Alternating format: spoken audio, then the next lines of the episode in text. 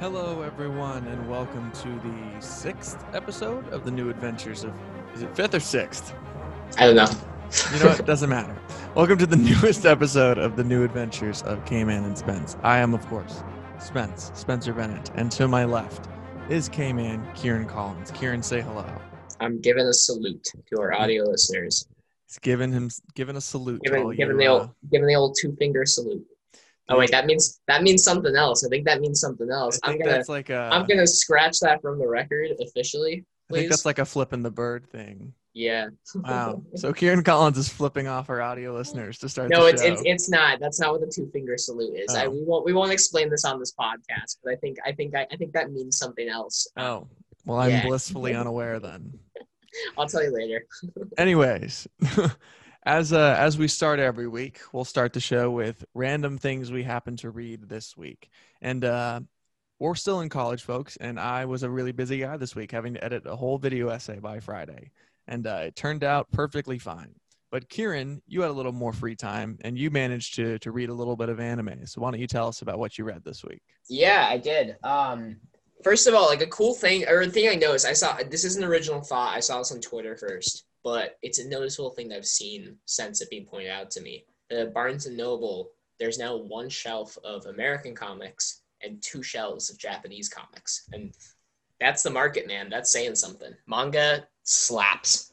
Um, so, with that being said, I started reading Demon Slayer uh, this past week properly. Like I Spencer got me Demon Slayer for my birthday way back in August, and I read I read the first two three chapters of it, and then I started reading Astro Boy, and Astro Boy is this like super super thick book. So Hmm. it's I read this really in like sections here and there, but um, it's an I- omnibus, is it not?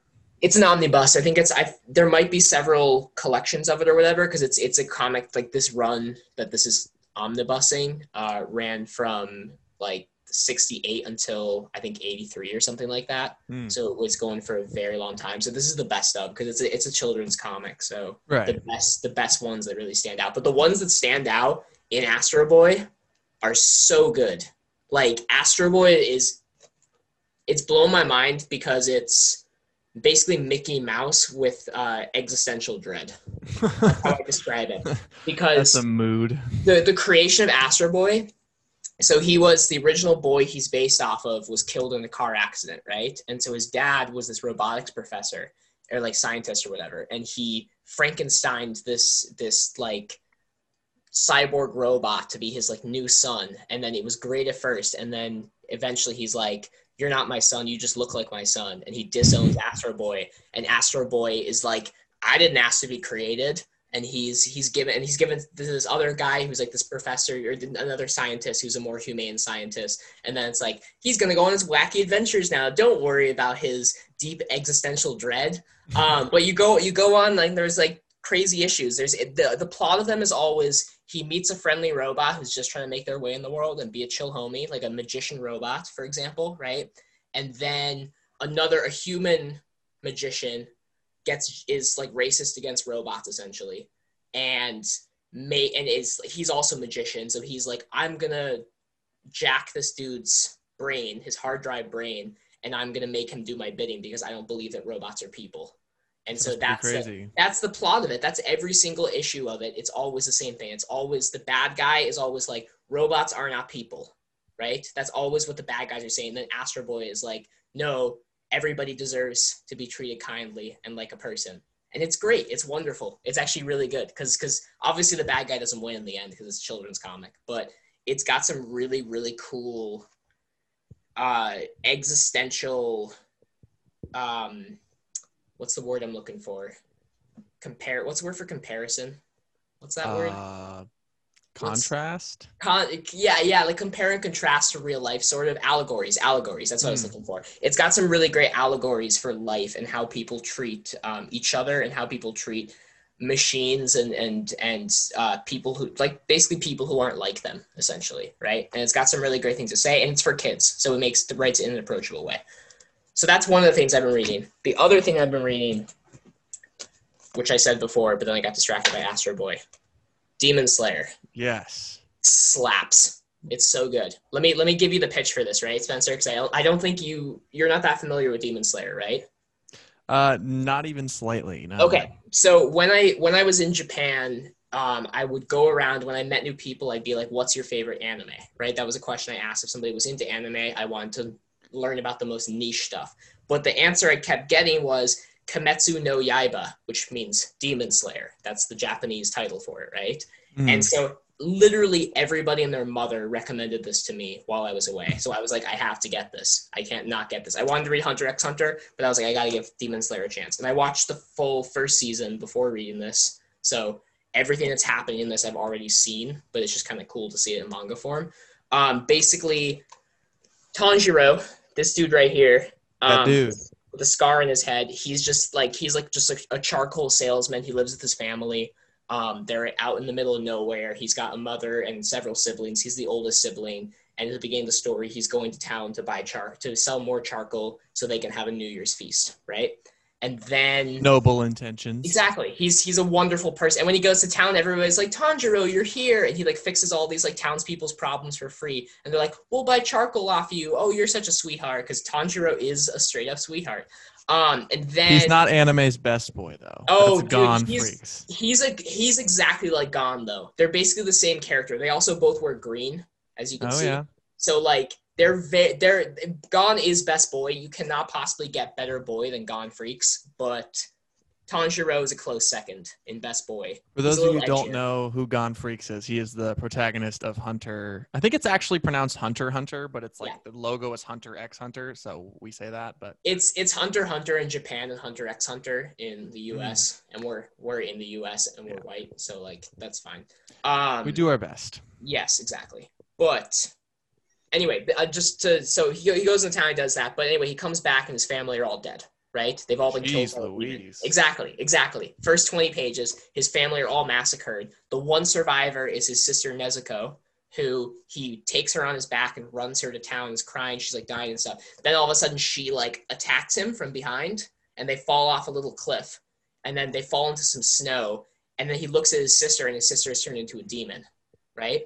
And so Jeez. Tanjiro, instead, it's like a zombie movie, but instead of he gets through to his demon sister, which has never been done before, and so a demon slayer shows up because he because he he's just like a minute too late to save the family, but he wants to save Tanjiro from Nezuko, so he wants to fight Nezuko, and Tanjiro starts fighting the demon slayer to protect his demon sister Nezuko, and Nezuko then starts protecting Tanjiro because she's a good demon Mhm. right? And so it's kind of like it's this world where demons have been demonized, for lack of a better word, right? They're seen as like the ultimate evil, and if somebody becomes a demon, they're incurable and totally incapable of good. But Nezuko kind of goes against that, so his goal in the series is to cure his sister, and he, he nice. carries he carries her around in like this. She can shrink herself. And he carries her around in like a little wooden case on his back, basically. And then in fights and stuff, obviously, if Tan- when Tanjiro gets overwhelmed, you just see like Nezuko's foot just like come out the side and like kick kick a kick a kick a demon's neck off, and then she gets into the fight and stuff too. Dude, So this sounds great. it's great. It's really really good. If you watch the pilot with me of the anime, then I Mhm. guarantee you'll want to read the manga. I mean, I already want to read the manga just Yeah. from that pitch alone. That was great. No, it's great. It's great. It's fantastic. So that's what I've been. I've been reading a lot of stuff this week, but um, we haven't talked about manga yet on the show. So I want to. I It want is in Yeah. the show description, so we should get on that. Yeah, absolutely. Um, but yeah, manga. I love manga because you're getting like this cost. This costs half of what a Marvel comic would cost, for example. Of the Yeah. Same. No, for And- sure. it's black and white, but also it kind of feels like you're in a little family because at the beginning of every issue, the writer and author, the same guy does all of it for all of this. Um, he always writes like a nice little note at the beginning, like, "Hey, thanks for buying this," and, and that kind. It seems it's the biggest manga on the planet at the moment, and yet it still feels like very wholesome, and that's very Japanese. Yeah, I mean, I'm still trying to convince my mom to send me my One Piece and Naruto like volumes from home. So those are like the most basic guy animes, but they're they're pretty great. They're they're basic mean, for a reason. They're pretty. I great. haven't I haven't read them. I saw I saw Naruto on the shelf of Barnes and Noble when I was in there Mm. the other day, and I, I almost grabbed it because I was I literally have no I have no base knowledge of Naruto really. I know they got the headbands with little swirls on them, and I know they're ninjas and stuff. swirls. It's the Hidden Yeah. Leaf Village, Kieran. There you Come go. on, I come on. I never got into Naruto. Kicked, kicked me in the nuts. He was really fan, big fan of Naruto, so it didn't happen. It's true. That's a true story. It actually is, yeah. Anyways, um, but yes, manga's great, and we're gonna do our best to incorporate it more into the show. But let's jump. There it is, the Astro Boy shirt, authentic Japan merchandise. Am I wrong? I think I'm right. I bought it from the airport on my way home. There you go. There you go. I was looking for Astro merch the whole time, and I finally found it my last five minutes in Japan. It was great. And there it is. Anyway, Anyways, let's transition into our uh, comic book movie and TV news section, uh, where there was actually quite a bit for for COVID nineteen times. We got quite a bit of movie news and TV news. So we'll start with the one that I personally think is pretty exciting, which is James Gunn tweeted and Instagrammed a photo of a Peacemaker logo that's at HBO Max coming soon. With John Cena in the lead, James Gunn is going to be doing a spin-off of his Suicide Squad movie, which hasn't come out yet and we don't even have a real trailer for. We got a behind the scenes featurette, but this bodes a lot of confidence in that because they've HBO Max everybody confirmed that James Gunn is doing a Peacemaker series. Kieran, what do you think about this news? Does this bode well for the Suicide Squad? Oh, I mean, absolutely, without a doubt. I I think this movie, the Peacemaker announcement to me certifies what I already had, like the feeling I already had in my gut that Suicide Squad or the Suicide Squad as it's titled is going to be incredible, Mm-hmm. without a doubt. Because it's James Gunn going off. Um, the trailer looked, it didn't show too much, like we've talked about before, but it was just kind of the vibe of, hey, this movie is going to be great. Just trust us. And I do. I honestly do. I trust them. And especially with a John Cena, um, what's Peacemaker is his name, right? Mhm. Yeah, a John Cena Peacemaker series happening afterwards. To me, that's even more so. They're like, not only do we think this movie's going to be good, we think it's going to be good enough that people are going to want new content from it immediately, which is great. Right. Um, I, I'm, I'm a little bit curious what the timeline of this is because I don't know if they'd fully announce something. Because in a movie titled The Suicide Squad, like a majority of these characters are going to die, if not like half of them. So it's interesting that they're already announcing a spin-off series. Maybe it's a prequel. It's like an origin story for Peacemaker, or maybe Peacemaker is like a way bigger part of this movie and we don't even know yet. Could you imagine if John Cena Peacemaker died in the first like five minutes of the Suicide Squad, and then they gave him a whole spin-off series that was a prequel to it? That would be it'd, it'd be pretty funny. It'd be That'd pretty be funny. I'd like that. It was like how everyone made Slipknot a meme in the first Suicide Squad because he just is like the most useless character and everyone knew he was gonna die and then he died. yeah. Um, but yeah, I mean, I think it's exciting. Like you said, I think it bodes extremely well for the Suicide Squad being great. I mean, r slash DCEU leaks on Reddit is a lot of times full of crap. Um, it's mainly just fan fiction stuff that people pretend is leaks, but they did have something that was verified, which was the Suicide Squad did a test screening and it like was crazy good. And Warner Brothers has like the most faith in the world of James Gunn, and this would line up with that supposed leak that they're giving him a, a side spin-off series. So I'm I mean, so it down. It's cool to me. The character is pretty funny, and it, I like John Cena a lot. I he, most movies he's been in, he's really funny, and I, I hope they ham it up, and I'm sure they will. It's it's James Gunn, so Well, he's kind of it's the perfect role for him because Mhm. it seems it seems very WWE. yeah, You it's a guy who thinks he's like doing good and like avenging. He's- He's basically like Yeah. Punisher, but like is an idiot. Yeah, but Um, it's like it's like take it's taking itself semi seriously, but also hundred percent taking the piss at the same time. So that's dope. That's like John Cena to me. He seemed that seems like the perfect role for him. Right. And Um, even just in the, you know, two or three minute behind the scenes video slash trailer thing we got at FanDome, Peacemaker looked like a lot of fun. Yeah. And John Cena looked like he was having the time of his life. So I'm excited to see this. There's not a whole lot more to talk about besides just James Gunn and John Cena are doing this, but could be really interesting. Um, more DC news this week. Uh, this happened yesterday. Hawkman is cast in Black Adam. The JSA is coming together, and it's Aldis Hodge, who is most known for his role in last year, or well, not God, that's still this year. 2020 is so long. Um, The Invisible Man, which came out before COVID hit, That's crazy. Um, yeah, you're right. That is 2020. which is a movie Wow. I wanted to see really bad, but didn't get around to it, and then the world stopped. But now it's on HBO Max, and it's spooky season, so I'm sure I'll end up watching it. Um, but he plays a detective in that, and from everything I heard, that movie's quite good. He's quite good in it.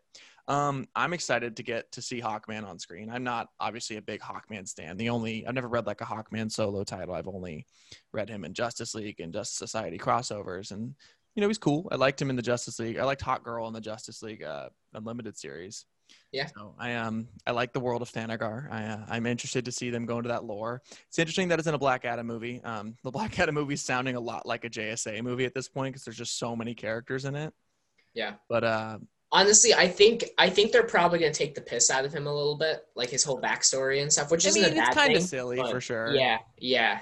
Because I because in in within a Black Adam movie, which already has Noah Centineo casted in it as Atom, Atom Smasher, Smasher. Yeah. um, they're gonna be and the JSA are the bad guys in it basically, or they're they're, they're one of the antagonists kind of. Um, yeah, I think that the story is going to be like they were tasked with controlling Black Adam because no one takes him seriously. yeah. Um, and he's probably gonna they're probably gonna play it for laughs that he's like a Captain America type figure where Well, he's it's like it's- for so long and he's confused about the world and he probably speaks in old tongues. It's gonna be kind of jokey, I imagine. Yeah, it's a similar structure to the first Deadpool because it's Yeah. like Colossus and Negasonic Teenage Warhead are like trying to recruit slash watch Wade because Yeah. he's he's a threat. So it's like that, except The Rock is Black Adam. You can see that pitch, like Oh, for sure. Like that's and even that's- his FanDome panel, like they didn't announce a whole lot besides like the JSA, which is a pretty big announcement. I'm most excited for Doctor Fate personally, Mhm. but um, they it was super entertaining because it's The Rock, and this movie sounds like fun, and The Rock it makes fun movies, so I'm excited to see it. Um, I'm also glad that they cast a black actor as Hawkman. That's really cool. Um, unexpected, but I I think it's great.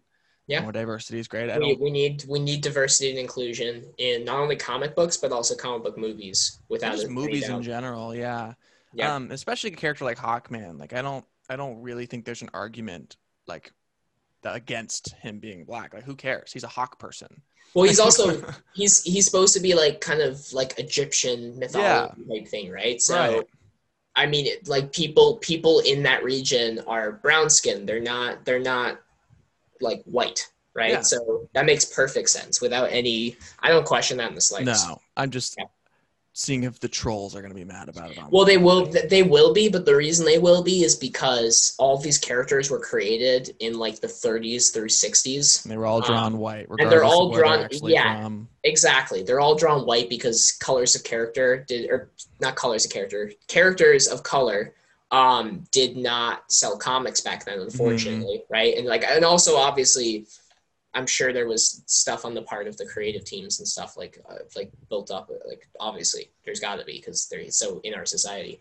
Um, but yeah, so it's so I'm all for changing the race of characters on screen or whatever. Mm. Um, and as long as it's not like a stupid little tie-in or whatever, like they do a pretty good job of it typically when they when they do um, change the backstory in that way, and it's it makes sense and it works. Yeah, Yeah. I'm uh, I'm excited to see Hawkman on screen for the first time. I'm excited for Black Adam, and when I get around to watching The Invisible Man, I'll, have more of an idea of what this guy's gonna look like. And same same here on that because I need to see that too. And Yeah. I, I I unfortunately have not seen um what what's his name again? Uh, Aldis Hodge. Aldis Hodge. Yeah, I uh, unfortunately have not seen him in anything either that I know of anyway. Um, but I mean, he looks the part, so yeah, He looks like he could be a superhero.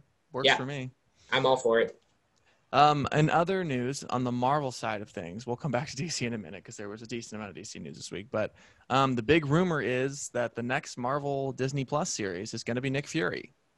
So that's pretty cool. Uh, obviously, Samuel L. Jackson is wonderful as Nick Fury. He is always a bright spot in whatever film or whatever he crosses over in. Um, and Samuel L. Jackson, on the topic of, of race bending characters, Nick Fury was originally white in the comics, but now because Samuel L. Jackson is so good in that role, he's now drawn black since then. Like the character's like complete look has changed. It's well, that's a they actually explained that there is. I I thought the same thing. There's an explanation for it. It definitely we can. I am interested to talk about that because it's a very interesting topic when it comes mm. to changing comic characters to look like movie characters. I have examples of that being good and examples of that being bad. Um, in this case, I think it's a good thing. Definitely. Yeah, I mean because, Nick Fury yeah, and Samuel L. Jackson like it's such brilliant casting. Yeah, basically what they did in the comics, uh, the Nick, the Black Nick Fury is a Nick Fury of another dimension. He's from the Ultimate Universe, and then when they combined uh, six one six with the Ultimate Universe, uh, the White Fury died, and then was like kind of they just like switched in um, Black Got Nick it. Fury the Ultimate Universe. So that works for me. That's fine. I I I never. I I never had too much of an attachment to White Nick Fury. Um, he was also kind of an asshole. So, you know, I mean, I like Sam Jackson. I'm, And I'm, Jackson's pretty great. I'm I'm all for Nick Fury being black because we need more black characters in Marvel Comics. Um, that works for me absolutely. Yeah. What do you think about a Nick Fury series in Disney Plus? I think that's a no-brainer. That sounds great. Uh, Nick Fury. I mean, he, he was originally I think the first person to play him back in the day. He had a, he had like a little movie or a short or something, and I think he was played by um, Kurt Russell or something. like. Really? It's like a really old, like What old school thing because That's it was because. Nick Fury and the Howling Commandos was actually pretty big in I think the late '80s. I think that was actually like a really big comic book. Um, so, you know, we have we Nick Fury's always been a side character in the Marvel movies. At this point, he's earned his own story. Yeah, Um, totally. Um, and I think, especially in the films, he's like, whenever he shows up, he always has like a whole like a backstory for what he's been doing. Like even even if this series is set in like the 2000s and they de-age him and he's interacting with Brie Larson, like that'd be cool because they have a history, obviously, in, in the Yeah. universe. But even just like if it's an Agents of Shield but more serious, or even like more comedic spinoff. Because I know Agents of Shield is like controversial people. I have never watched any Agents of Shield, but some people love it, some people hate it. But um, even if it's something in that vein where it's like side quests in the MCU, but with Nick Fury, like I'm in. I like I like that Well, character. I'm I'm trying to think of the last we saw of Nick Fury was in Captain Marvel. Um, when he's Was he not in Endgame? Well, no, but remember remember they had the switcheroo. Remember? No, no, um, he was in he was in um Far From Home. but he but he technically wasn't because remember it was it was the Oh, Skrull it was the Skrull the whole time. Yeah, That's it was- right. so the real Nick Fury is in space right now. That's right. So there's that like like like you said. I Maybe it'll be about that, him being in Yeah, space right now. I never I never thought about it before, but you're absolutely right because you know most of the time when Nick Fury he just kind of appears and it's like oh yeah I was doing this. It's like okay Nick Fury sounds good. Let's keep Yeah. going with the movie. Tell Um, one of those stories. Yeah, there's a lot of stories to tell there, and even even if it was present day, like I I'm I'm honestly all for not using de aging technology because it doesn't age well. He Unfortunately, looked he looked okay in Cap. He looked actually pretty good in Captain Marvel. I agree, but I'm curious if we'll still think that in 10, 20 years. You know? sure. Effects Yeah. date. That's a thing. Yeah, exactly. And with with that, have you seen Curious Case of Benjamin Button? No, that's I- that movie for some reason just sounds deeply unsettling. I. I don't I don't recommend it. I watched the first act of it and I couldn't I couldn't get through it because it's Mhm. it's it's Fincher. It's David Fincher. I should like that movie. Movie and I and it it won Oscars for like its writing and stuff, and it's based on like a really it's fa- based on, on a novel by the same author as uh, Great Gatsby. I thought it was right? like a famous short story. maybe, but it's it the the author of it is the same as Great Gatsby. F. Scott Fitzgerald. Scott Fitzgerald, yeah, because Daisy is the girl in both of them. Um, Mm. but uh, yeah, I think I, I I just don't I just don't like de aging technology. It doesn't age great. I prefer I'd prefer like not old man Fury because Samuel L. Jackson doesn't age, but um, modern Fury. You know, Man still looks great. yeah, I wanna I wanna move forward with Fury. I wanna see I wanna see an adventure with all of the character building we've seen so far in him, and then really give him a, a unique story of his own. That's my I, that's my I'm on board. I'm on Yeah. board. Uh, the next bit of news, um, back to the DC camp. Uh, Zack Snyder's Justice League is getting a $70 million budget and reshoots. Um, all of these online bloggers for the longest time, the Snyder Cut doesn't exist. It doesn't exist. You're full of crap. Okay, now that they greenlit it, they're not going to reshoot anything. They're not going to do any additional photography. This is a press release from Warner Brothers that specifically says additional photography with Henry Cavill, Ben Affleck, and I think Ray Fisher are back on set too, as well as Gal Gadot. So they're this is footage that was not shot before. It's not reshoots of other stuff. Like they're doing more things. And if you're in the this whole ridiculous camp of all this insane stuff that was supposed to happen but didn't, there's a draft of the script, the original draft of the script from Terrio and Snyder that has a lot of cool stuff in it. It has Harry Lennix turning into Martian Manhunter. It has other things like going on, big reveals that happen. Like there's, it was like a big, crazy script. And part of me hopes that they're going back to that. Also, like just the idea that Henry Cavill's going to be a Superman in the suit again is exciting. That means well for the future. Ben Affleck's going to be in Batman again. I know that was already confirmed for the Flash, but just the fact that he's doing it so soon, um, and he's in great shape. You know, if you see photos of Ben Affleck now, he looks like he's in good shape, and he probably has known about this for a while that he was going to be putting the suit back on. But it's just exciting, man. It feels like we're getting a do-over on the DC universe a little bit.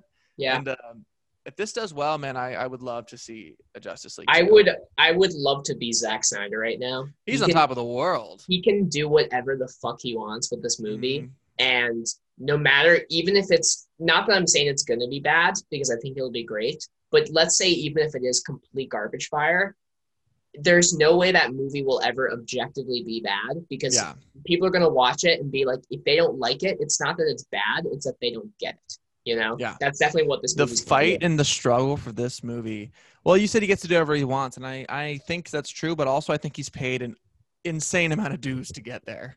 Oh yeah Um, no, absolutely His life it took a turn for the the worst for a long time, and so many people just cared about him and, and his family and his and his vision for these movies and fought. And now he's back in the spot and back in like the director's chair. And I mean, it's exciting. There's not a whole lot more to say besides I, I hope that we're getting a lot of those original reveals in the first draft of the script before Warner Brothers went crazy and said it had to be 90 minutes, which is bizarre. Oh, or two hours. I mean, the movie's like a clean two hours, and this miniseries is four hours. So uh, some people think these could be pickups to make cliffhangers because it's now a four episode miniseries on HBO Max. Um, that's possible too, but uh, I would like there to be some of that original nerdy goodness in that first for draft. 70 for 70 million dollars That's, right. That's a lot that's- of money. that's more than the budget of the first Deadpool movie. So they're they're gonna do more than That's substantial effects work too.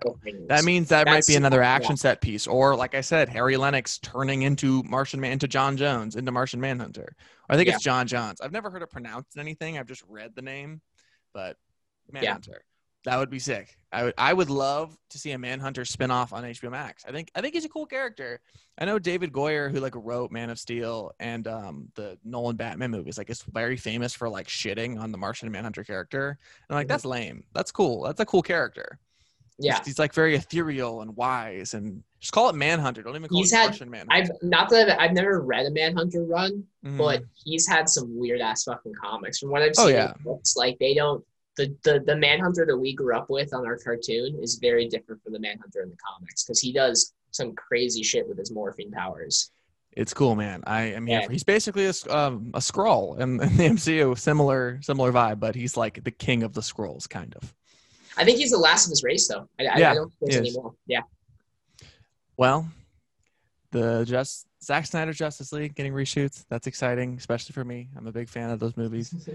But um, yeah, and, back to the Marvel camp. There's a lot of news this week, folks.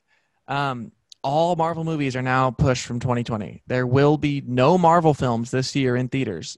As you, to your credit, for the first time since 2008. That is nuts. It feels like we've just a staple of our of American life has been going to see a Marvel movie every couple months, and now there's there's going to be none in 2020. Um, Disney's obviously committed to not releasing Black Widow on Disney Plus. I think if that was going to happen, it would have happened already. Yeah, Um, or they. They wouldn't be making this announcement if they were going to then tomorrow be like, "Hey, it's going to go up in a week." You know, It's not going up. Um, Yeah. maybe the Mulan returns weren't great because they had similar budgets. Who knows? I don't really know how far to read into it, but it also could just be Marvel's like, no, we're not doing that. it might Feige also. has a lot of pull at Disney, and you'd be silly to think he doesn't. Feige Yeah. can do whatever the hell Feige wants. well, the, see, here's the more interesting part about that, though, right? With with Black Widow, if you think about, so they they, they have the WandaVision trailer out, right? We haven't even gotten this a uh, Falcon and Winter Soldier trailer yet, Mm-hmm. right? They did WandaVision first. That was originally on the slate, supposed to come out after Winter Soldier and Falcon. There's without a doubt in my mind, there's got to be a uh, like something in Black Widow that's going to completely affect the stuff going forward, right? Oh, Because sure. otherwise, otherwise they would be doing what DC is doing and going full sail ahead on um, like shooting stuff, right? Because even if they can't release it at the moment, they can still shoot it like in the bubble, like they are with the Batman, like they're going to do with Mhm. Justice League. Um, they're not doing that, I think, because they've already got they've already got this plan, and it just like coronavirus totally fucking knocked out, out their car off the lane. You know, like they like the end. There's got to be some crazy. I feel like maybe at the in the post credit scene, um, Bucky and Sam like show up in some regards, or somebody is assembling. Which is like a sequel to Falcon and Yeah, Winter Soldier. maybe maybe we're getting Secret Avengers. Maybe we're getting. uh There's all these teams we could be Well, getting. it's pretty established that we're getting the Secret Wars. That's the next phase. Yeah, well, different. That's it's a different thing though. Secret Secret Yeah, yeah. Avengers. Secret Avengers was like Cap's covert uh, Black Ops Avengers team.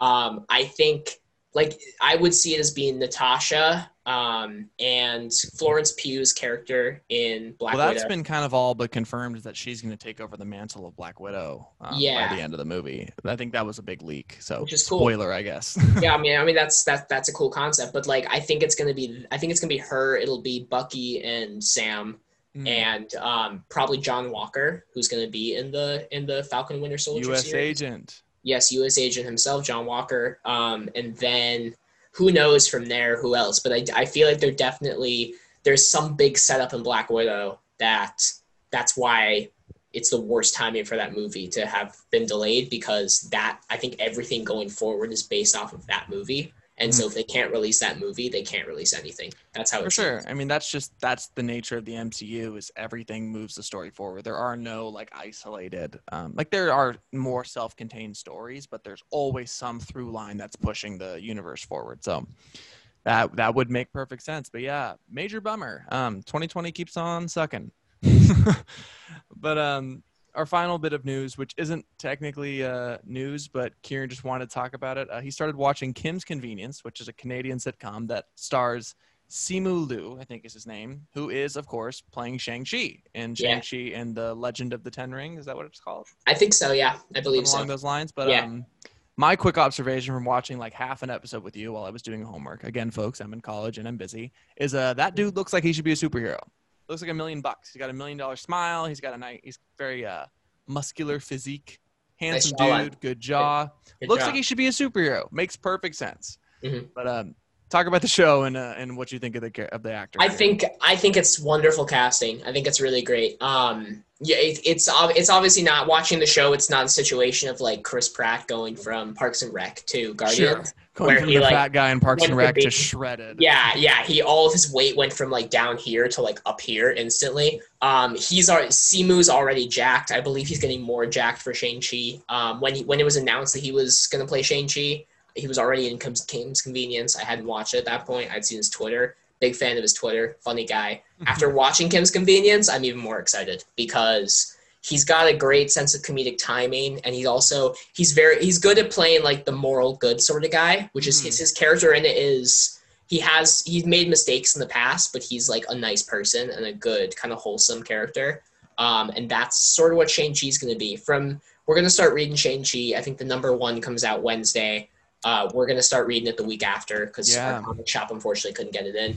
But from description, I love. I, I actually never read a Shang Chi comic. I've read a whole bunch of Iron Fist, um, which those two are often likened to each other because they're Marvel's two kung fu properties. Um, and Shang Chi is he's seen as kind of Iron Fist without all the bells and whistles. He's basically just Bruce Lee. That's kind of. but what also, doesn't he have kind of like energy powers, or am I wrong about that? I don't think so. I I, I don't know. I know that. I just have seen a lot of like Yeah. panels of Shang Chi online since the movie was announced. Um, yeah, he well, he's just a kung fu master. You know, he's just he's just like an incredibly skilled combatant. He's that's probably tight. If we're getting Bruce Lee in the MCU, Yeah. I'm on board. Like that's, kind of what it is. That's exactly what it is. And and the other thing that I mean, I don't know if you know this or not, um because when this news came out, I texted other people because you're a DC boy, so maybe we haven't talked about this before. But um, the ten, you know what the ten rings are? I don't.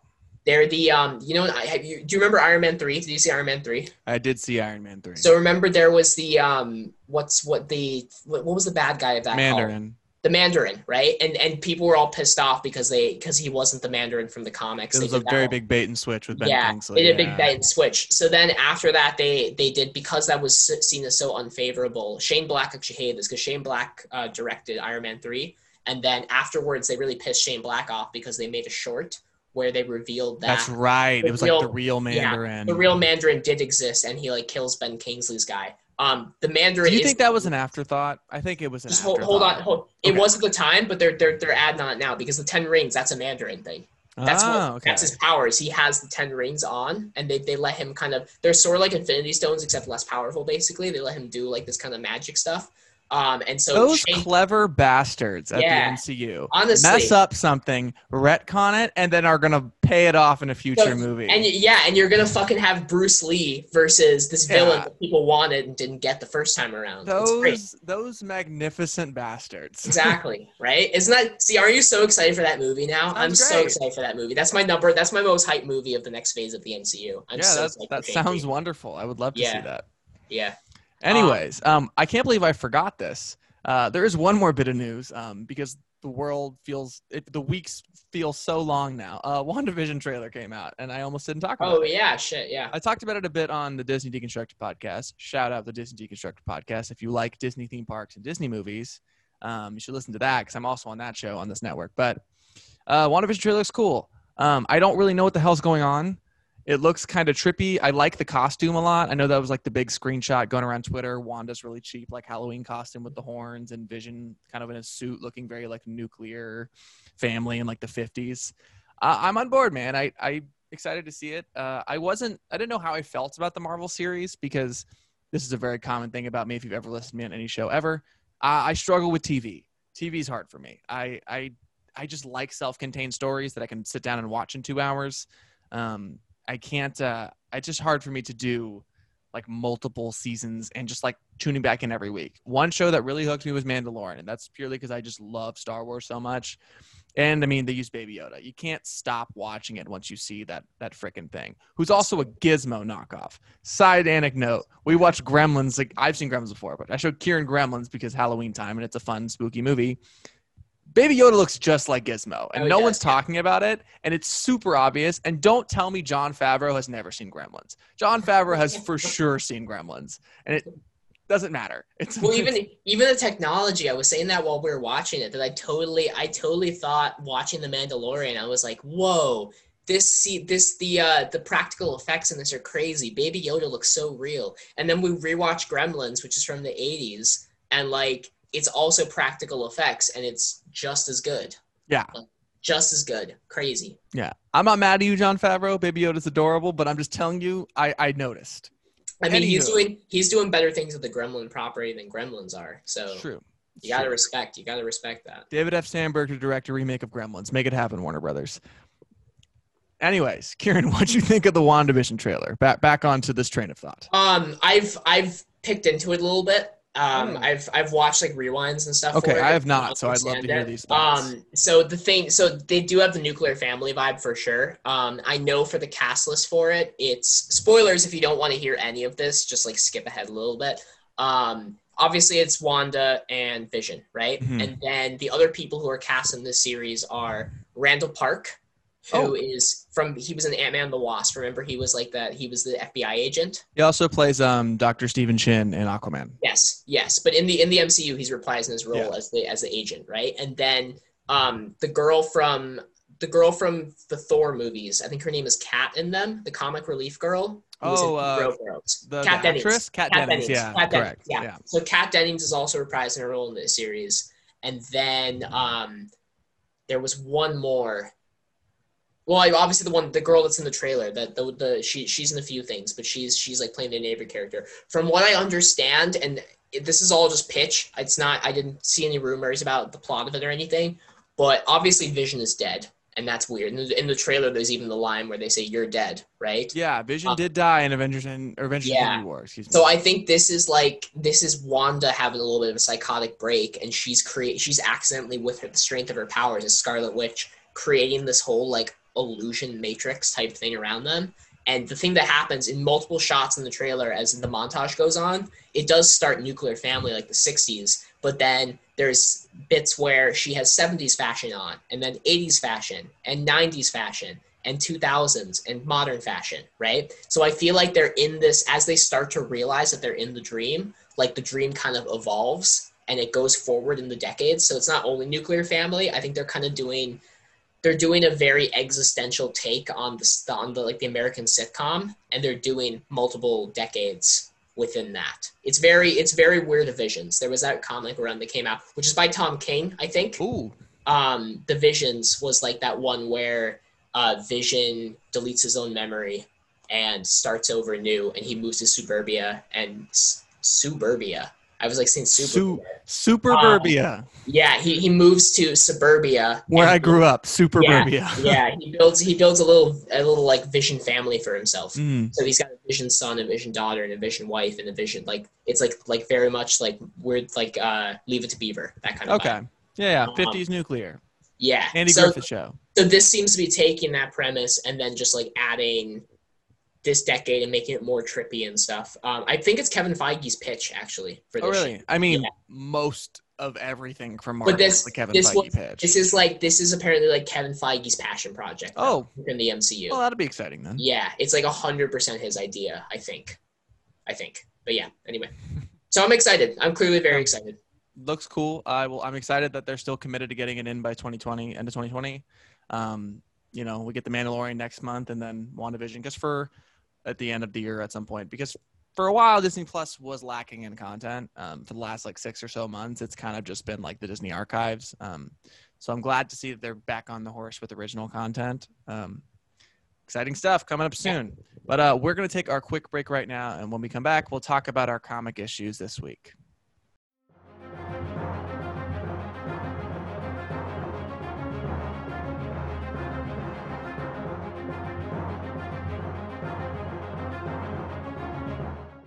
And welcome back to the unknown number of the new adventures of Cayman and Spence. I don't know what you're doing with your face right now, Kieran, but it's making me deeply uncomfortable. Yeah, I think it's swishing water around. Can you, can you, can you hear the swish? Can you hear Uh, it? no, and I hope no one did because that would be disgusting. Anyways, uh, we another week of playing catch up. It would seem as we're both still not on the same page of reading comics. Again, preface: we're both in college and it's our senior year, so we are quite a bit busy. But last week, I gave my thoughts on the first issue of Tom Taylor's Hellblazer: Rise and Fall, which is a Black Label uh, miniseries, and then I also gave my thoughts on the first issue of DCeased Dead Planet, even though the third issue, uh, the fourth issue, I think, came out this week. Again, as many times as many times we must say this on the show, our local comic store had trouble with their distributors, so we are constantly kind of missing out on stuff. It's okay, no no uh, shade at them. They're really sweet, play, like awesome store. That's very COVID uh, sensitive. So shout out to Pop Comics in Anaheim. But we, uh, yes, Kieran, you read two issues that I read last week, and uh, you read them this week. Tell me what you thought of both. We'll start with uh, DCeased Dead Planet. Oh, wait a minute. You read Unkillables too. Yeah, yeah. So we'll yeah. start with Unkillables, then go to Dead Planet. Yeah, Unkillables slapped so Yeah. hard. Um, what I was saying, I was kind of saying this to Spencer while I was reading. I saw it all in one. Or, yeah, I read it all in one sitting. So did I. It just flies Yeah. by. I was saying to Spencer while I was reading it that it's just a kick-ass Red Hood story. That's what it seems like to me. I love. I also love Deathstroke, and so there was also obviously Deathstroke. I don't know, man. You cannot undersell Solomon Grundy and Creeper in that. That was great. that I am tree lobster. Tree lobsters for life. I want that shirt so bad. And I found a Kickstarter where people were raising money saying Tom Taylor must create this shirt. Yeah, Everybody who's read Unkillables wants it because it's such a that's such a great movie moment. Like, not to take over, but the relationships in Unkillables are insane. no, so they're really great. Um, and, and I mean that's part of a Red Hood story, though, right? Because it's it it does. I mean, that was my main focus reading it, just because Jason is a character who's misrepresented so often in comics, and it really pisses me off. Um, but the best Jason Todd stories are the ones that aren't even under the Red Hood banner. You know, whenever like, I love me some Red Hood and the Outlaws, Volume One, Redemption, Redemption, get it? Redemption, Red. It's pretty good. I get it. Um, so this is great. This is like a great, but it really like this is really good. And then Red Hood Outlaw was pretty good too. But other than that, like solo Red Hood comics are, to me anyway, always very crap because they're Mm. always just kind of shameless tie-ins so that they get, can get money off of Red Hood fans, which they get the money off of me, so it works. But um, They do. They get you every time. but what I like about DCeased, and then what I also like about the Transition for Three Jokers as well, I'm gonna like lump the two of them into the same I forgot thing. to say that as well. Um, Another one that you read yeah, that I read a couple weeks ago. Yeah, because Batman Three Jokers and Unkillables had very similar vibes for me because they were both they were both just really kick-ass, like well-made uh, Red Hood stories. And like you said, when you were when you were in the break, we were talking about this, um, and Spencer was saying that like we've read a lot of stuff recently where Jason like fucks up the Joker, right?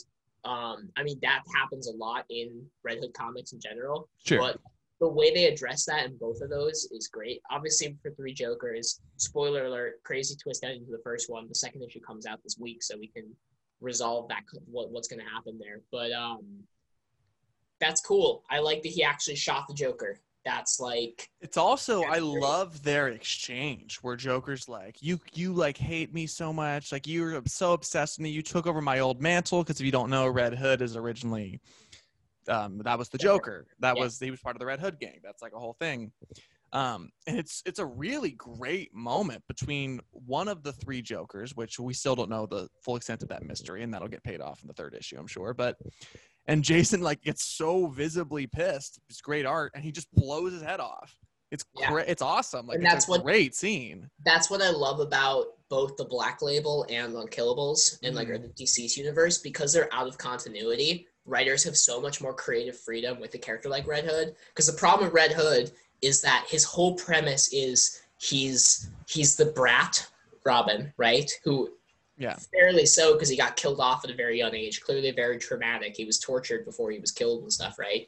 Um, but he's he's a grown-up man-child in a lot of ways. But he's a grown-up man-child who's highly trained with a gun, essentially, and and where and like all the Batman shit. Well, I mean, he's a grown-up man-child who was trained by like the greatest fighter on the planet in Bruce Wayne. So Yeah. And so in the comics, the biggest problem I always have with it is that Red Hood Red Hood's supposed to be a killer, right? But in the comics, he's always like, "No, I made a promise to Batman, I'm not going to kill anybody," you know, like that kind of thing. But it's like, it's like, no, stop it.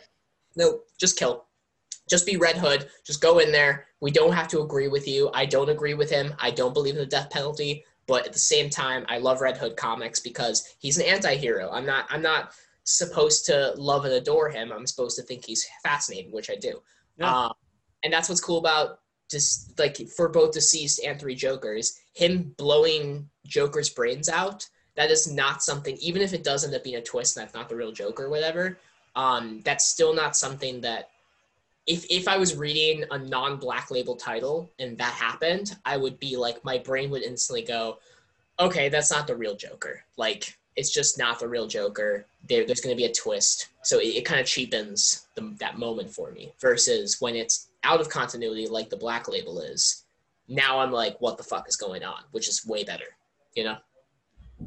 yeah, Yeah. no, I totally agree. Um, Three Jokers is is really something cool, and I think uh, the Black Label definitely frees up characters like Red Hood and uh, other vigilante, more harsh vigilantes than say Bruce Wayne. But back to Unkillables, uh, would you recommend it? Oh, absolutely. With Mhm. I, I, I liked it better than the main DCeased book. Really? Yeah. I so when I read them, DCeased, the first big volume of DCeased, the original miniseries, feels like a Justice League movie, like a really weird offshoot Justice League movie. Whereas Unkillables is like a Suicide Squad movie. Mhm. Um, and it's very like regarding to the galaxy. It's a ragtag group that forms these bonds. I love when they were training the kids. I loved that idea that these villains were like equipping these kids to fight off the zombies. It was just it's such a great idea. Yeah. Um, I can't say this enough. Tom Taylor is the most underrated writer in comics right now, and probably is my favorite writer working. This man Yeah. has done nothing wrong. There's nothing bad I've read of his, and I can't wait for a Suicide Squad to be collected in the spring because I got around to that late. Um, so I'm just waiting for the collected volume, and I just I can't wait. He's so so great. You know, you know that you know that Netflix show, The Deep. Have you heard of that? Yes. It's I think it's a kids thing. I think um, he he wrote that. Oh, Yeah, I'm gonna so- watch that today. you should watch that. You like your Netflix content. I do. I do like the Netflix content. Mhm. But yeah, um, what did you think? Uh, since we've just talked about Three Jokers and Unkillables, you gave quick thoughts on those, which are both wonderful. Um, what did you think of Dead Planet issue one? Yeah, I I read them in such close proximity. Remind me what happened in, in issue one. Um, basically, Cyborg sends out a beacon for help that he knows how to undo the the anti-life equation, and Yeah. so the remaining heroes, um, Superman, which is Jon Kent, Damian as Batman, and Cassie as Wonder Woman, and including like Black Canary as Green Lantern, which I think is so cool. I'm Yeah. so I want a spin off of her if she doesn't die in DCeased, which she probably will. Um, but Oliver Queen, All I mean, well, spoiler alert, right? Spoiler Oliver alert. Queen's dead. This came out Uh, months ago.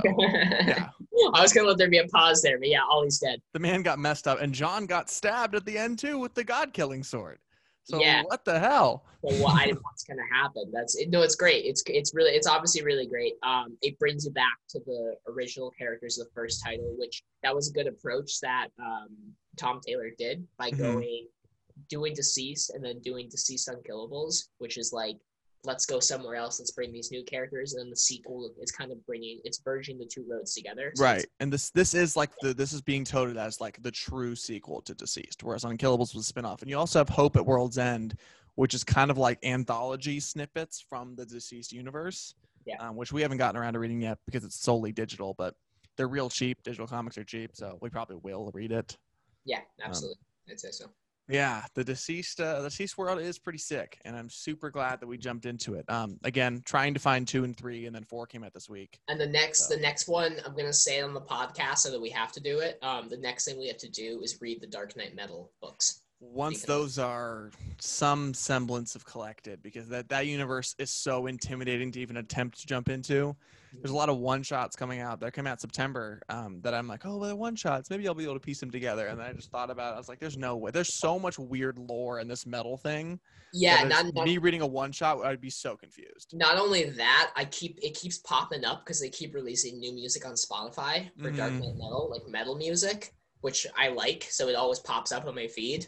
Um, and I'm like, how are they making this much content? And how is like all of this content they're making being sold and they're making profit from it because they're Right. making, they're outputting so much. How could the intake possibly be enough? It's crazy. It's crazy to think. I, I saw one thing to note. I was saying this earlier off camera, but um, I was seeing on Twitter some reactions to DC posts. I, I read the comments, and people are getting sick of Dark Knights. I So mean, there's so much of it. yeah, it's like that. like it seems spaced out. There's like five different Yeah.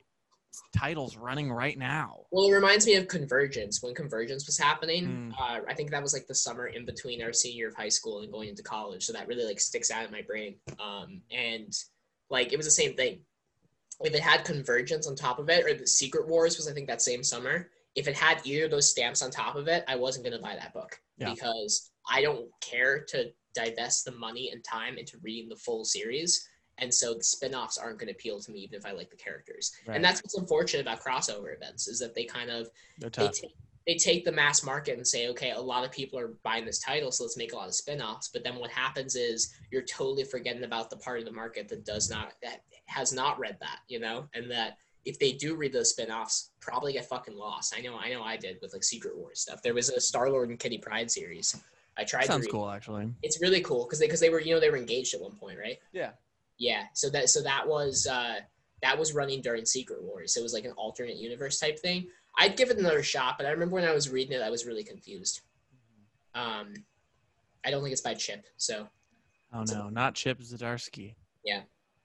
But um finally, uh I will share my non-spoiler thoughts. Uh, I finally got my Superman issues caught up. So in the first episode of the show, I talked about Superman 21, which is like the second to last issue in like the United Planets Mongul arc. I forget what they call it, but um so I read the last two issues of that. I got the next one, which is 22, which ended that. And then from 23 to 25, it's kind of two individual stories and then 25 is like a double issue um, that like does like a whole new thing. So finally got caught up on superman. Superman's my favorite character. If you've listened to the show you would know that. Um, and uh, i liked it. I do. Uh, the ending of the Mongul thing felt uh, very rushed but also i haven't read the, the precursing that might not be a word the previous issues It um, is. okay cool the previous issues of that arc it kind of just felt like they wrapped it up really fast like they got to 20 uh, 22 and they're like all right well he needs to die now Superman just kicks his ass in like five pages and then he just goes back home and lays with Lois. And that's a nice scene. Mhm. I have a take. I think Bendis writes Clark Kent better than he writes Superman. Interesting. I think all the human moments in these are great. Or Clark, because there are a lot of like Clark examining his feelings and doing stuff with Superman that makes Superman interesting. And there's that whole thing on the internet that Superman's boring. Superman's not a good character. False. Superman's been written by a lot of people as this idyllic figure, and that's boring. He There's- is like the big Boy Scout, but he has problems and he has There- emotions. And Yeah. There's a question I want to ask you, Spencer. Right? I don't think I've ever I don't think I've ever asked you this. We talked about it in my in my uh, comic writing class that Sure. Right. Um, which is the mask, Superman or Clark Kent? Superman, honestly. I think he's Clark Kent. He's the boy from Kansas. I think it's somewhere in the middle for sure. I don't feel as concrete about that as I do as Bruce Wayne's The Mask of Batman. But Mhm. I really think at the end of the day, Clark and Superman are one and the same, whereas Bruce is an act. Um, but I would say that if anything, he's more Clark Kent than he is Superman. he puts on my the opinion. glasses. He puts on the glasses though, and if you think of the um, yeah, I mean physically, sure, but he doesn't really change who he is. but like like with with Christopher Reeve's Superman, okay? that's different. If you're He goes- do like dopey Clark Kent, yeah, because he goes he goes he goes like this in those movies, right? He goes. Mhm. One second, I need to get these over my sunglasses. Okay, imagine these are like Clark Kent glasses, right? right. He goes when he's got the glasses on, like he like sinks in and like- trips he's like over this, right? things. And, Yeah, he's like this. He's all klutzy and stuff. Then when he takes off Superman's becomes Superman, he goes, Yeah. and he's like, "I'm Superman," right? You know what? I'm gonna rephrase my statement. I think it depends what you're reading. My personal Good take answer. on it, um, what Superman writer you're doing. My personal take on it is that he is Clark, not the Clark Kent that works at the Daily Planet before he like the ditzy like that is obviously an act. But the. Clark Kent who grew up in Smallville from Kansas when he's with his parents, I feel like that's the truest form of that character. When he's with or he's with Lois by himself, because then I guess then he's just being Superman because they all know. I don't know. That's that's a very uh, interesting question. Obviously, I don't like I said I don't feel as concrete about that as So Bruce Wayne Batman. well- Bruce Wayne Batman, that's just the truth. Like If- Bruce Wayne's so- the mask. If you were writing Superman, you would have Smallville be the real Clark Kent, and then Superman and Daily Planet Clark are both the masks. That's what I'm. Well, I think Superman's an extension of Smallville Clark Kent. I think they're one and the same. okay, that's but fair. If you're gonna do like the, the the thing where he's kind of like ditzy and being silly at the Daily Planet and falling around on himself, then sure. And I get that that works in comics. That's one thing I really love about Snyder's Superman is that Henry Cavill doesn't play Clark Kent like an idiot. I just think that's kind of silly. Um, and it almost to me it almost feels like he's trying really hard, and then he'd be a little sus because you're like, why is this six foot five, 250 pound, beautiful Greek god of a man an idiot? Like that doesn't make sense. Yeah. Like, you know, I don't know. This gets a little too far, but Superman, uh, it was good. I liked the ending. It was it was kind of rushed, but whatever. I didn't read the previous issues. However, 23 and 24 are kind of their own thing. There's a lot of great Clark moments. 20, I forget if it's 23 or 24. He is with Doctor Fate, and that is an excellent issue um, because it's they are basically like Doctor Fate's like acting the role of his therapist, and they're just talking for most of it. That and the villain shows up at the end, but it's such a great just conversation because Clark's talking about how Jon is like with the Legion of Superheroes in the future now, and I don't know if you that's a spoiler for you. I think you might have already known that, but that's a thing. Um, Cool. and Lois is kind of dealing with the fallout of her son not being around anymore, and Clark's trying to make it work with Lois. In 25, there's a whole new villain, weird like high council from a different planet called Sinmar, um, which is really weird, and I'm excited to see where that takes off. But um, a lot of great human moments. Like I said, I think Bendis is better at writing Clark than he's better than writing like the action so much as Superman. You know, I think he's better with the character human moments than just the big set pieces. But um, yeah, Superman, I'm all caught up. I don't know when 26 is coming, but 25 is a double issue, so probably not for a while.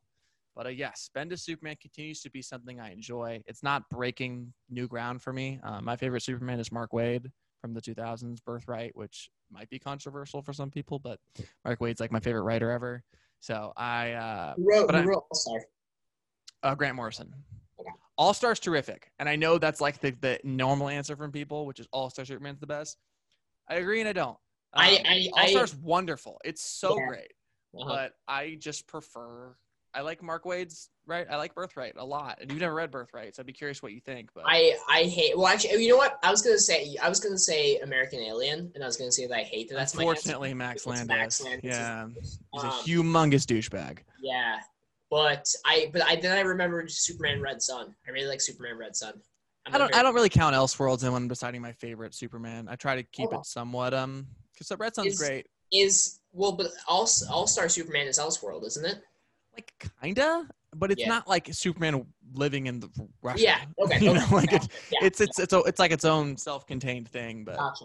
Okay, Uh, well, if, if that's the case, then I would choose American Alien as my as my favorite, which is unfortunate because it has a, it morally the writer is not great, Not but great guy.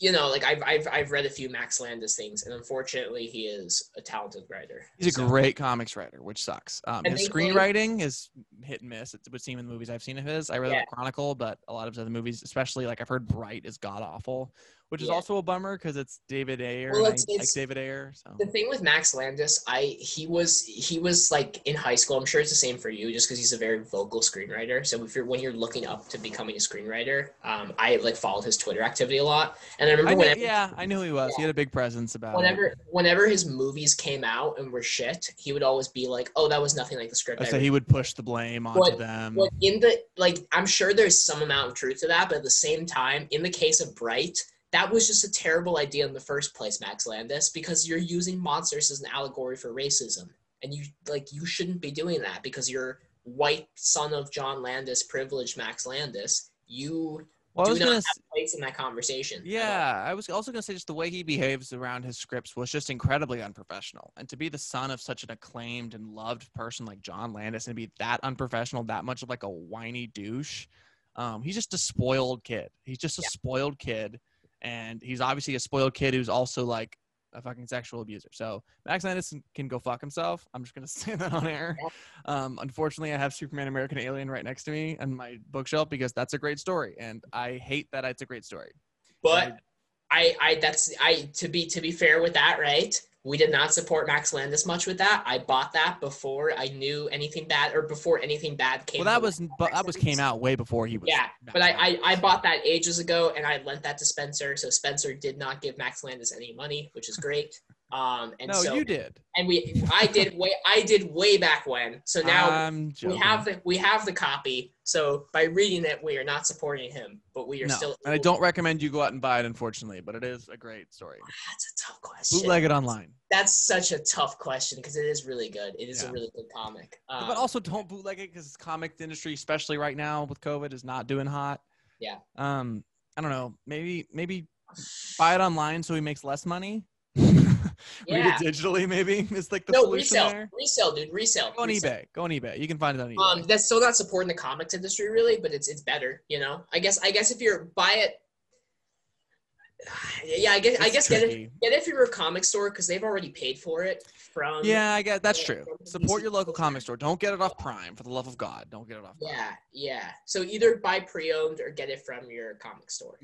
If That- you really feel if you- inspired to read it. Yes, because it is it is good enough that I would say that it's something that as a Superman fan, like Superman fans should read the should read Sure. American Alien. Um, but I also don't want to endorse and support the creator because Yeah. he's a piece of However, if I ever write a Superman movie in my life, which is on my bucket list for sure, Yeah. um, Warner Brothers, uh, my DMs are open. Uh, I would definitely adapt uh, some stuff from American Alien. I love the idea that his interactions with Bruce Wayne and that his first outfit he wears is part of a torn Batman cape that he stole and goggles. I love how homemade it is and silly. Um, that's very Superman. and the Lex. Fortunately, Max Landis deeply Yes. understands the character. So the- yeah, the the scene where he like paints the S onto Lex Luthor's window. super cool. That's a great splash. page. Yeah, it's great. Anyways, uh, the current run of Superman from Bendis, uh, it's solid. It's not breaking new ground. Some issues are better than others for sure, but the new 25 has got me hooked.